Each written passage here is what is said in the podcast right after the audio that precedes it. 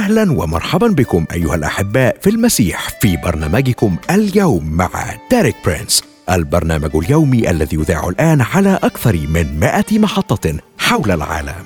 في فبراير من عام 1979 كان ديريك برينس يتأمل كلمات سفر أعمال الرسل الأصحاح الأول والآية الثامنة. لكنكم ستنالون قوة متى حل الروح القدس عليكم وتكونون لي شهودا في أورشليم وفي كل اليهودية والسامرة وإلى أقصى الأرض. وقتها قال ديريك برينس بدا لي بأن الخدمة الخاصة بي كانت فعالة في أورشليم أي في الأماكن الأقرب إلي لكنها لم تصل بعد إلى السامرة ولا إلى أقصى الأرض أي لم تصل بعد إلى كل العالم. ولم أتمكن حتى الآن من توصيل كل الحقائق التي تعلمتها من الله خلال أربعين عاما في الخدمة معه ولأجل الوصول إلى كل العالم بدأ بث برنامج اليوم مع ديريك برينس. اليوم نقدم لكم هذا البرنامج باللغة العربية. راجين من الله أن يكون سبب خير وبركة لكم ولبيوتكم ولخدمتكم.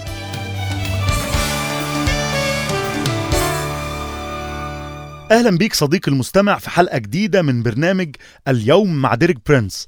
معاك أشرف ومريم. أهلا يا مريم. أهلا بيك يا أشرف واهلا بصديقنا المستمع. في حلقتنا النهارده يا مريم هنكمل الحلقات اللي بدأناها الفترة اللي فاتت تحت عنوان مواجهة المستقبل. في الحلقات اللي فاتت عرفنا إن الكتاب المقدس هو المصدر اللي كلنا بنروح ليه علشان نعرف المستقبل. الكتاب المقدس يا أشرف فعلا يقدر يتنبئ بالمستقبل بدقة وسلطان. مش بس كده ده كمان في سجل بنبوات ثبتت صحتها على مدار القرون اللي عدت. كمان عرفنا في الحلقات اللي فاتت يا مريم إن ضروري جدا إننا نواجه المستقبل بتوجه داخلي صحيح وعرفنا مع بعض ثلاث حقائق أساسية في الكتاب المقدس بتساعدنا نحدد الموقف والاتجاه الداخلي اللي محتاجين نواجه بيه المستقبل. ممكن تفكرينا بيهم؟ طبعا يا أشرف أول حاجة إننا منتظرين المسيح مش اللي ضد المسيح. تاني حاجة هو إن المسيح بالفعل بيملك وبيسود كملك على كل الكون وهيستمر في ملكه للأبد. تالت حاجة هو إن المسيح بيشارك سلطانه مع شعبه المؤمنين بيه وبيخلينا دايما منتصرين وفي كل مكان. وعلى أساس الثلاث حقائق دول نقدر نواجه المستقبل وإحنا متفائلين مش متشائمين. في حلقتنا النهاردة هنتكلم عن علامات نهاية الزمان من خلال مقاطع نبوية مختلفة في الكتاب المقدس. بس الأول قبل ما نبدأ تعالوا بينا نخرج نسمع ترنيمة ونرجع نبدأ حلقتنا اللي بعنوان أيام نوح. يلا بينا.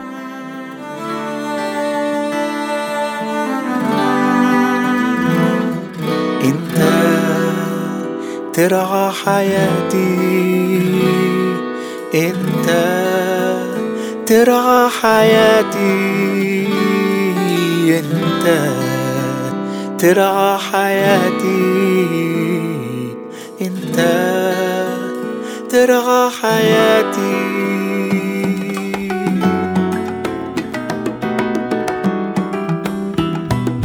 أنا هفضل أغني الوعد كله هفضل أرنم كلمتك.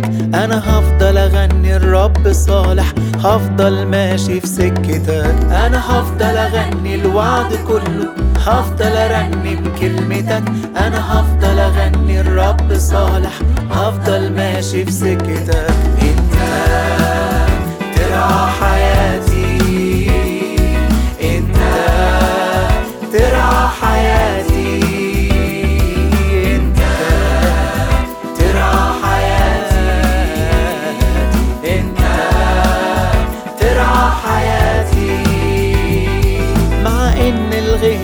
قد كف قلبي شايف مطر غزير مع إن عدوي بيا التف ملايكتك أكتر بكتير مع إن الغيمة قد كف قلبي شايف مطر غزير مع إن عدوي بيا التف ملايكتك أكتر بكتير.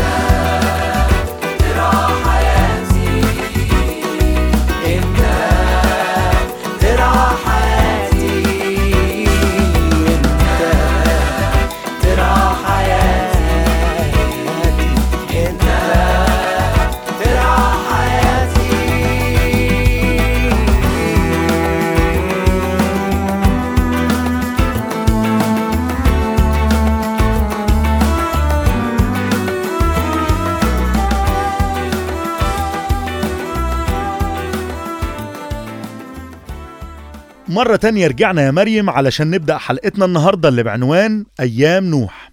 بيقدم لينا الله يا أشرف في الكتاب المقدس مقاطع نبوية كتير فيها صورة مركبة لشكل العالم لما يقرب الزمان اللي إحنا موجودين فيه ده على النهاية.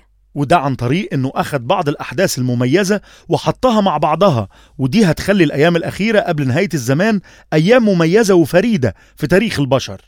العنصر الأول اللي في الصورة النبوية اللي عن الأيام الأخيرة يا أشرف هنشوفه في كلمات يسوع في إنجيل لوقا إصحاح 17 والعدد 26 بيقول يسوع كده وكما كان في أيام نوح كذلك يكون أيضا في أيام ابن الإنسان. مقارنة صريحة جدا بين أيام ابن الإنسان يعني الأيام اللي قبل مجيء يسوع التاني يا أشرف وأيام نوح.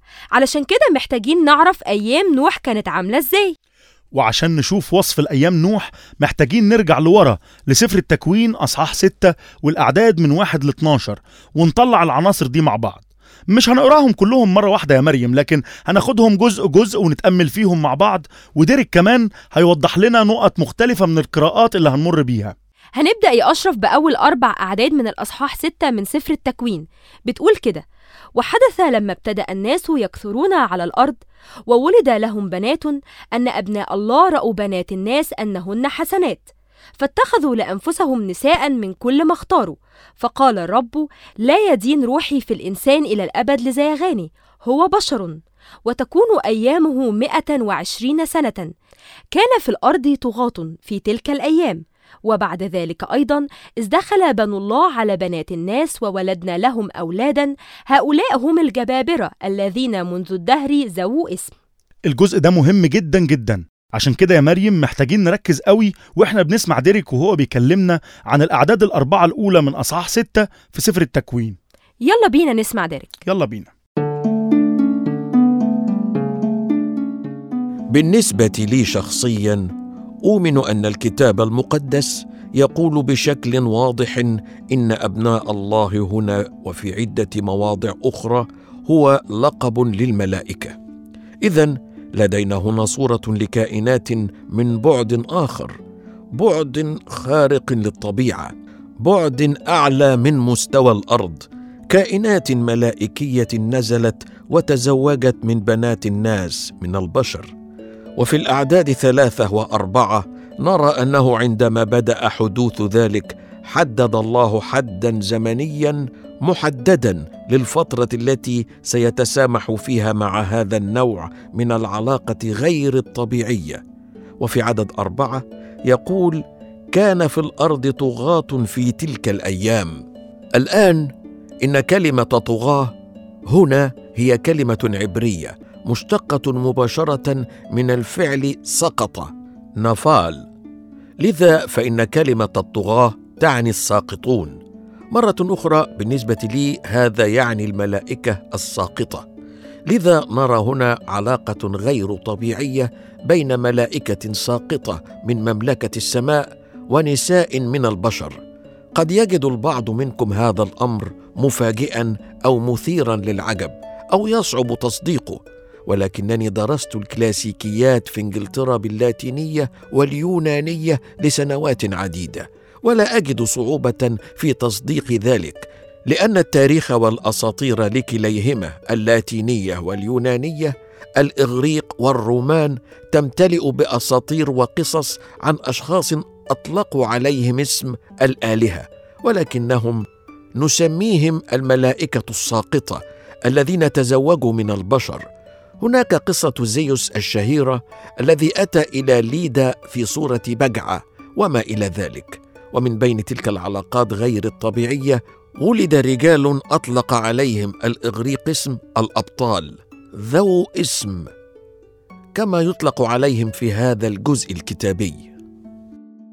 ياه يا مريم يعني في توافق بين الوصف اللي في الكتاب المقدس هنا ودليل الأساطير اليونانية والرومانية. يعني نقدر نلخص الكلام ده كله إن في زمن نوح كان في ضغط شديد واختراق للجنس البشري من عالم غامض عالم روحي مش متشاف. تعالي نكمل الوصف اللي قدمه الكتاب المقدس للعالم في أيام نوح. هنتنقل لسفر التكوين أصحاح 6 والعدد خمسة. بيقول كده ورأى الرب أن شر الإنسان قد كثر في الأرض وأن كل تصور أفكار قلبه إنما هو شرير كل يوم. هنا بدأنا نلاقي التركيز بدأ يكون على اللي بيحصل جوه عقل وقلب الإنسان. وفي العدد بيقول إن خياله وأفكاره ونواياه كانت كلها شريرة. كل حاجة بقت ملوثة يا أشرف. الخيال والكلام والمبادئ. المبادئ كمان بقى جواها شيء نجس مش طاهر. بعد كده في سفر التكوين الإصحاح 6 والعدد 11 بيقول كده. وفسدت الأرض أمام الله وامتلأت الأرض ظلما. هي دي السمة اللي بعد كده اللي كانت بتميز أيام نوح. إن الأرض كانت مليانة عنف. وكانت جرائم العنف بدأت تزيد. الرجالة بقوا عندهم عنف في تصرفاتهم وردود أفعالهم وكان العنف سمة من سمات حياتهم وأصبح العنف ده مألوف ومقبول. وفي الآية اللي بعد كده في سفر التكوين أصحاح 6 والعدد 12 في جانب تاني من أيام نوح بيقول كده ورأى الله الأرض فإذا هي قد فسدت. كلمة فسدت دي كافية إنها تلخص كل اللي فات وبيكمل ويقول إذ كان كل بشر قد أفسد طريقه على الأرض. تعال يا مريم نسمع من ديريك وهو بيلخص لنا كل الكلام ده بصورة منظمة شوية. يلا بينا.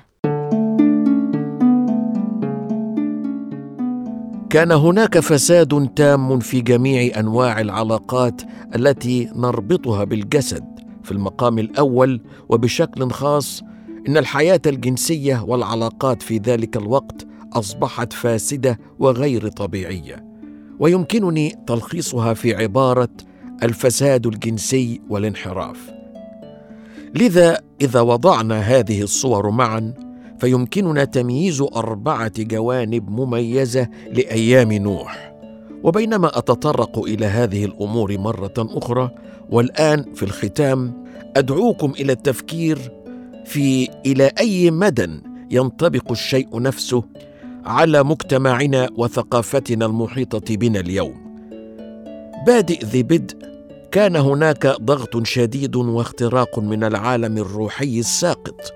كانت هناك علاقات غير طبيعية بين كائنات ورتب روحية من عالم روحي أعلى والبشر على الأرض.